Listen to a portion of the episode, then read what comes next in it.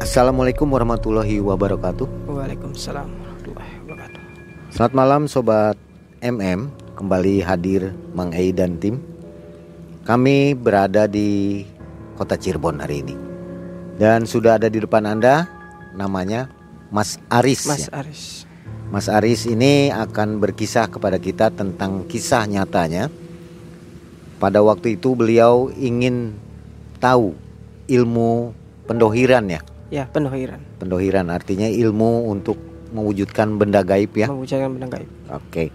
Dan entah apa yang diingininya sehingga mau menuntut ilmu itu. Nanti kisahnya akan disampaikan oleh Mas Aris. Mas Aris, apa kabar? Baik. Sudah berkeluarga? Belum, alhamdulillah. Masih bujangan ya? Masih bujangan. Bukan jomblo bukan? Bukan. Masih banyak bujangan. cewek banyak. Cewek banyak, luar biasa. Mas Aris bilang nih katanya mau eh, cerita tentang ilmu apa? Mendohirkan barang. Mendohirkan balang.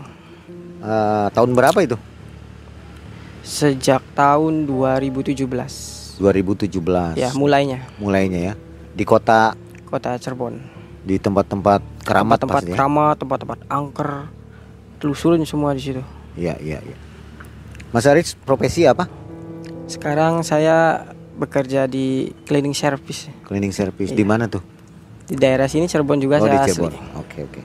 Baik, Mas Aris, kita pengen tahu nih seperti apa kisahnya dan apa apa namanya makhluk-makhluk yang menghantui pada waktu itu. Cerita kepada kita ya. Oke, siap. Silakan.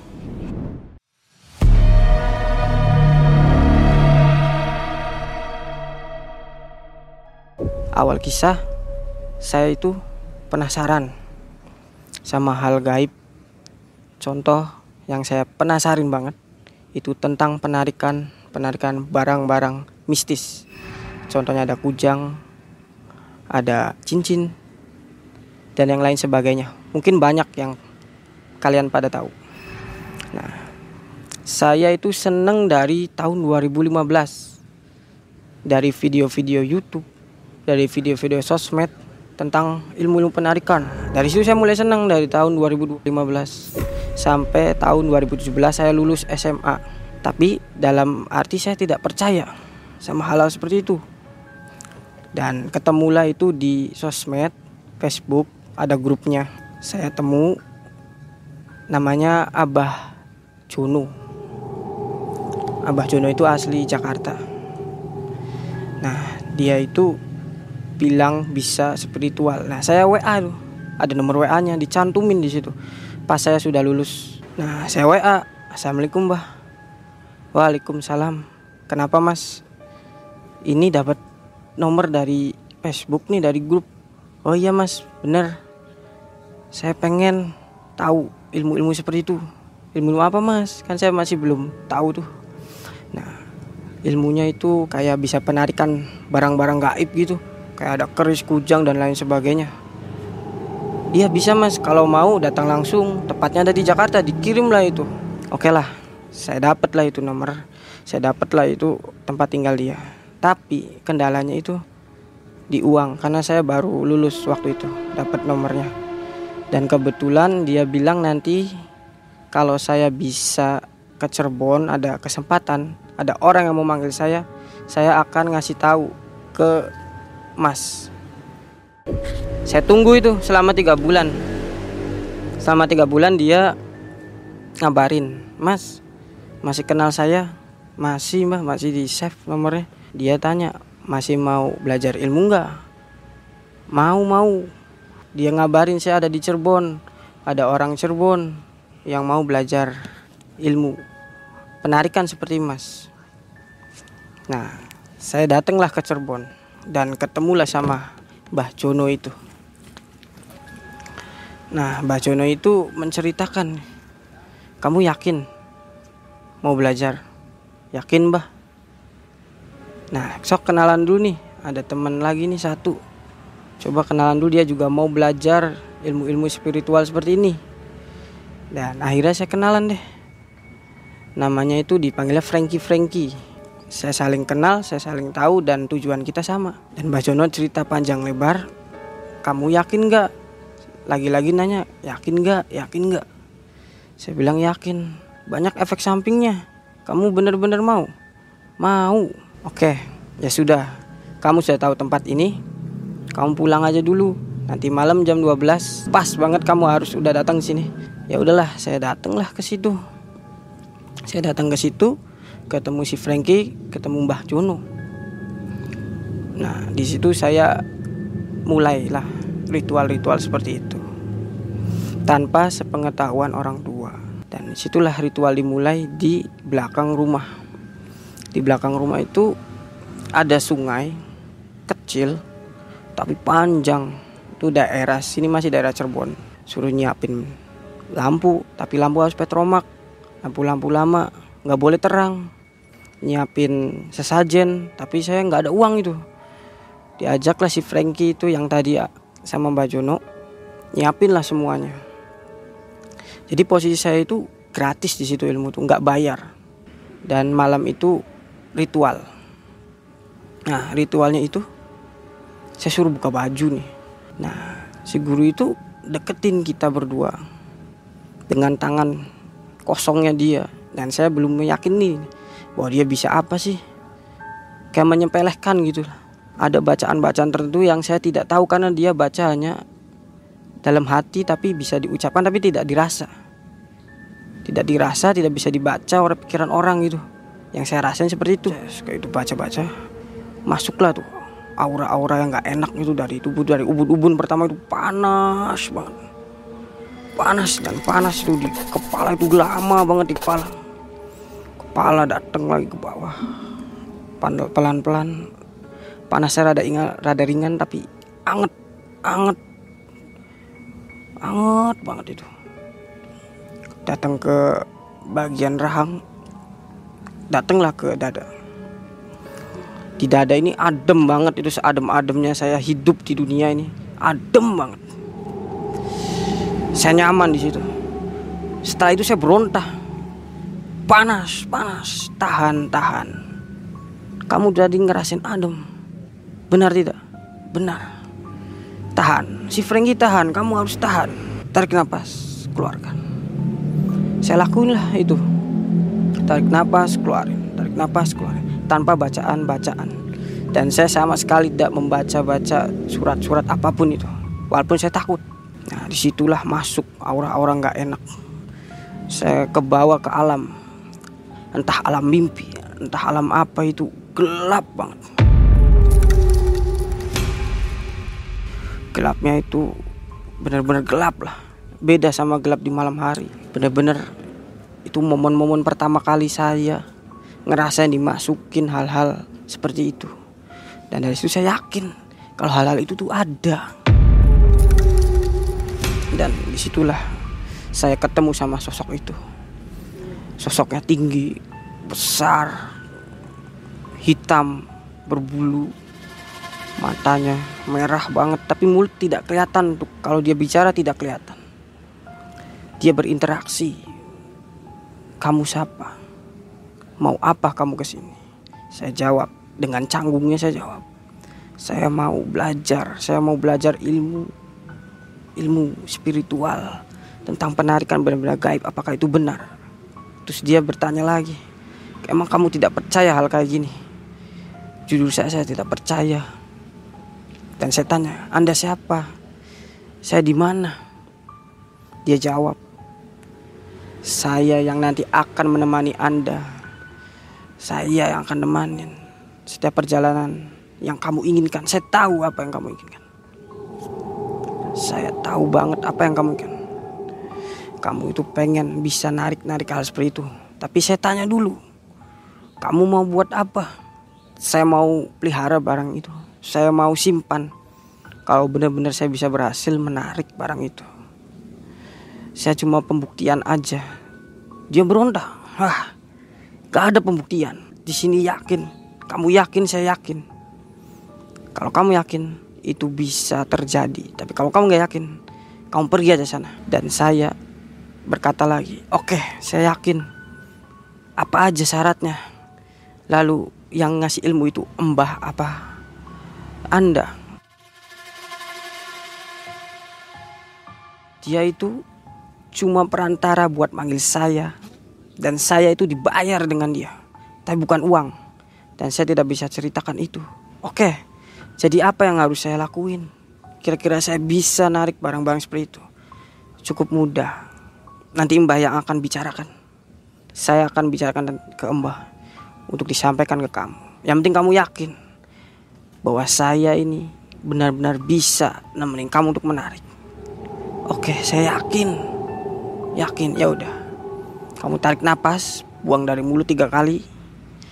Kamu akan sadar. Saya lakuin lah itu. Tarik napas, buang. Tarik napas, buang. Yang ketiga kali tarik napas berat banget, buang. Wah itu, saya sadar dengan keadaan terkapar di air itu, sungai itu, basah semua. HP aja saya sampai rusak semua udah nggak karuan di situ. Di titik itu juga mulailah ritual itu. Sejak mbah itu bilang mau lanjut lanjut. Malam itu saya lanjutin. Itu baru ketemu makhluk itu. Belum ke selanjutnya. Ada penyiraman air kembang ada penyajian sesajen. Nah itu malam itu tuh udah banyak tuh nah penyajian itu saya susun. Di sesajen itu ada isinya ayam ayam hitam. Ayam hitam. Masih mentah ayamnya. Sudah dipotong sama si teman saya. Di situ ada telur mentah ada rokok dua batang terus ada bunga-bunga tujuh rupa gitu sama air air bukan segelas tapi airnya itu kayak ada teko-teko zaman dulu yang dari tanah liat. Cuma segitu. Ditaruhlah di situ. Saya tanya ke teman saya apa yang tadi ceritakan apakah sama dengan saya? Sama persis. Pas setengah setengah sadar setengah enggak. Sama persis di sosok itu. Dan omongannya pun sama. Berjelang waktu larut malam jam 1 kami dimandikan kami dimandikan dengan air. Air itu banyak bunganya. Banyak banget. Wanginya itu benar-benar wangi. Saya di situ dimandiin satu. Ucapin terus ucapin terus. Yang diucapinnya itu hanya sekedar omongan aja. Dari hati yakin. Diucapin lah yakin yakin yakin. Yakin yakin. Sampai air itu habis untuk dua orang air itu habis saya adem banget itu rasanya kayak mandi tapi bukan mandi biasa mandinya itu sangat adem, nyaman. Saya merasa nyaman di situ.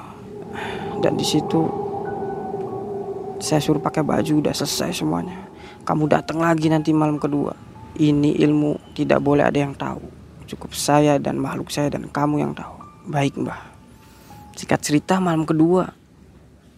Malam kedua saya datang lagi. Dan ritualnya itu sama persis yang dibedakan saya tidak ditemuin oleh sosok itu. Saya tanya ke Mbah, Mbah, kenapa saya tidak ditemukan oleh sosok itu? Saya pengen tanya-tanya lagi. Kalau kamu yakin, gak usah tanya-tanya lagi. Oke Mbah, saya nurut. Baju dilepas lagi, dilepas lagi. Mandiin lagi, mandiin lagi. Setelah itu, saya pulang nih.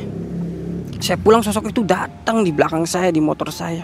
Dan itu Berasa dia di belakang. Pegangan di saya. Tangannya besar. Motor tuh terasa berat.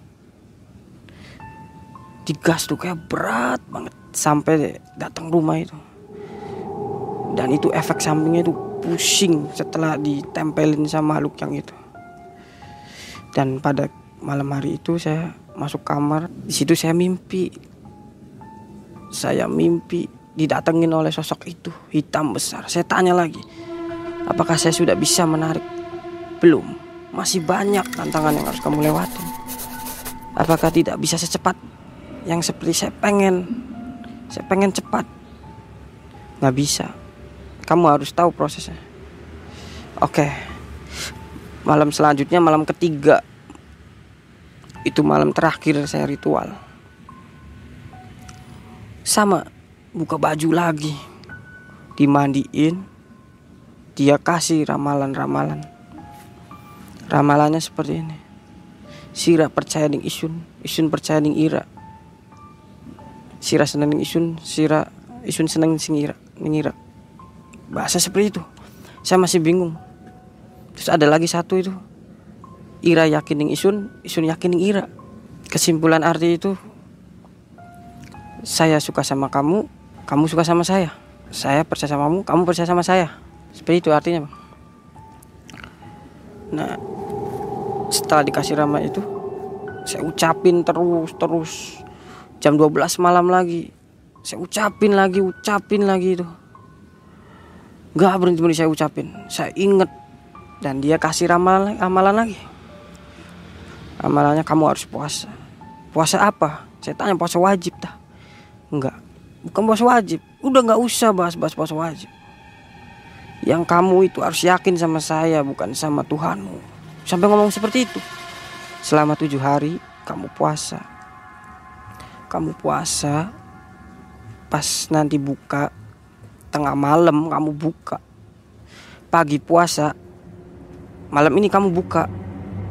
Jam 12 cuma dengan nasi digempalkan nasi gempalan tiga doang. Tiga aja cukup. Saya berpikir lagi saya tanya lagi. Hanya tiga bah. Saya aja makan tiga kali sehari kenapa harus tiga gempal? Kalau kamu yakin kalau kamu mau makanlah itu. Jangan makan yang lain. Turut nurut sama saya nurut nurut. Oke saya nurut. Ya udah. Saya lakuin itu puasa. Puasa pertama lemes semua badan. Lemes semua. Dan setelah buka saya tidur sampai pagi itu bermimpi. Ada yang datengin sosok tapi beda sosoknya sosoknya itu bukan yang tinggi besar yang pertama kali saya lihat. Tapi sosoknya itu seperti putih tinggi juga tapi putih. Kepala seperti manusia kayak kuntilanak gitu. Tapi bukan kuntilanak. Susah dijelasinnya. Malam kedua saya berpuasa. Saya coba lancarin lagi kuatin lagi. Beda sosok lagi sosoknya warnanya hitam. Persis seperti yang kemarin tapi saya tanya itu bukan. Dia tanya lagi ke saya kamu belajar ilmu kayak gini? Dari siapa? Dari mbah mbah Jono. Oh udah gitu. Terus besok malam saya didatangi lagi sampai tujuh itu beda-beda makhluknya. Setelah hari malam ketujuh itu saya tanya ke Frankie teman saya. Frankie, kamu dibimbing apa semalam itu selama tujuh hari puasa? Makhluknya beda-beda, sama berarti. Dan malam itu juga saya dinyatakan lulus, lulus ilmu itu untuk tingkat rendah si makhluk itu udah ngikut di badan saya kata Simba. Jadi kamu harus jaga makhluk itu. Kamu makanin makhluk itu. Saya tanya lagi kenapa mbah harus dimakanin? Ya, karena makhluk itu akan nurut sama kamu. Kalau kamu mau makanin, apa mbah makanan? Cari aja ayam, ayam yang hitam itu, yang pernah saya ceritakan. Oke, baik mbah saya akan cari itu ayam. Saya cari dan saya dapat ayam itu disembelih airnya dialirin ke gundukan yang udah saya buat nah itu dia saya lakuin itu terus selama satu tahun pertama kali saya menarik saya coba sendiri di malam hari di kuburan.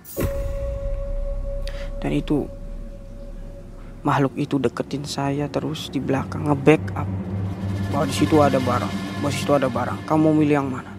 Itu itu sudah kuat dan ini belum. Yang setara sama kamu yang ini. Kamu tarik lah kalau kamu bisa kamu ajiin. Baik saya coba. Saya coba ritual itu.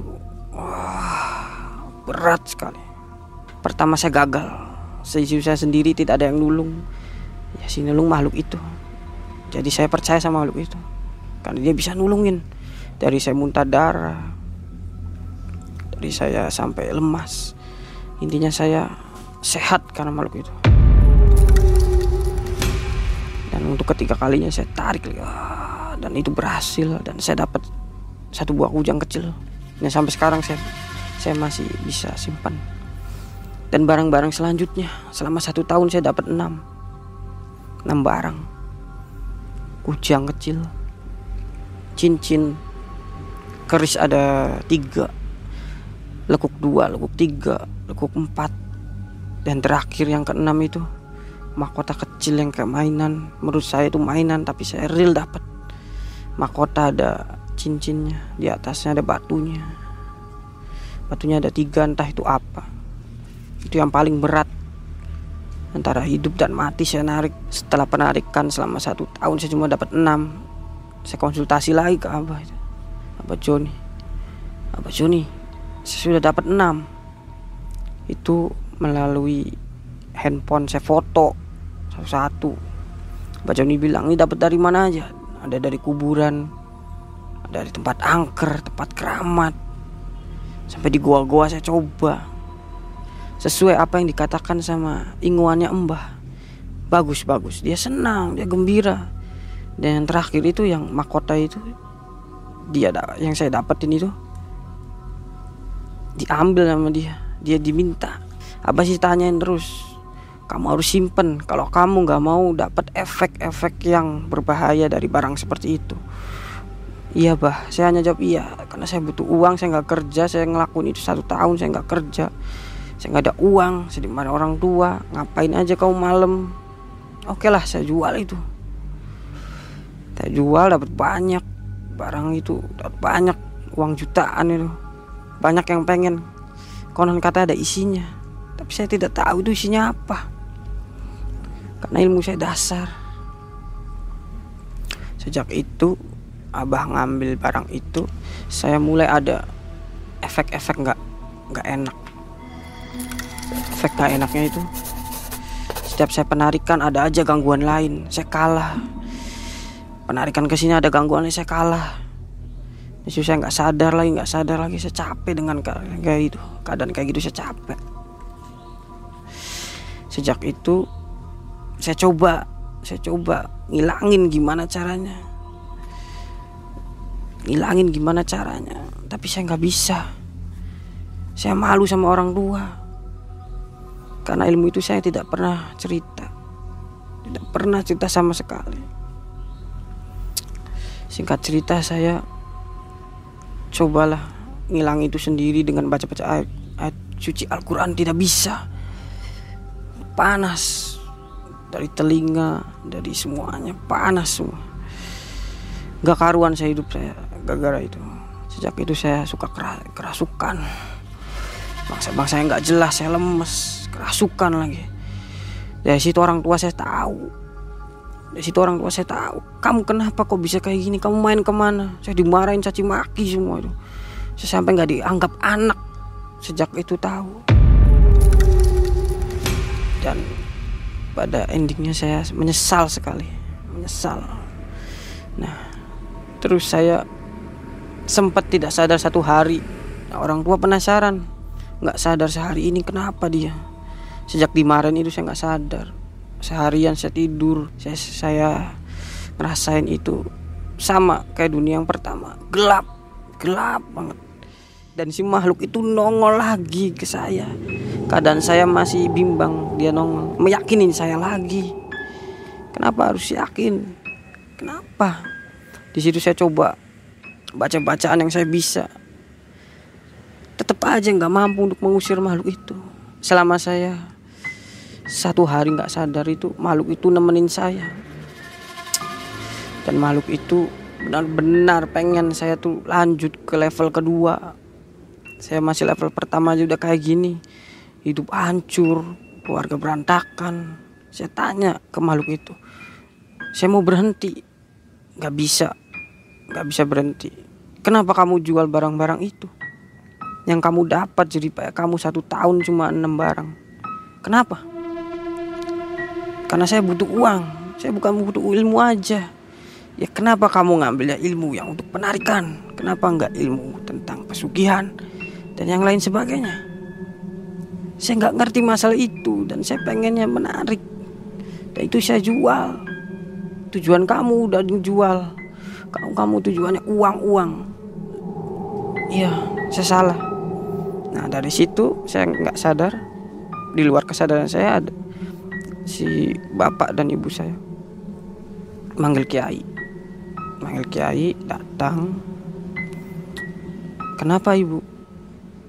Ini anak saya kenapa nggak sadar gini? Kayaknya dia punya amal-amal nggak jelas. Saya coba dulu saya coba dulu ya dia baca bacaan saya kedengaran. Saya lagi sama makhluk itu di alam-alam yang benar-benar dalam yang gelap asap. Wah udah nggak karuan itu alam.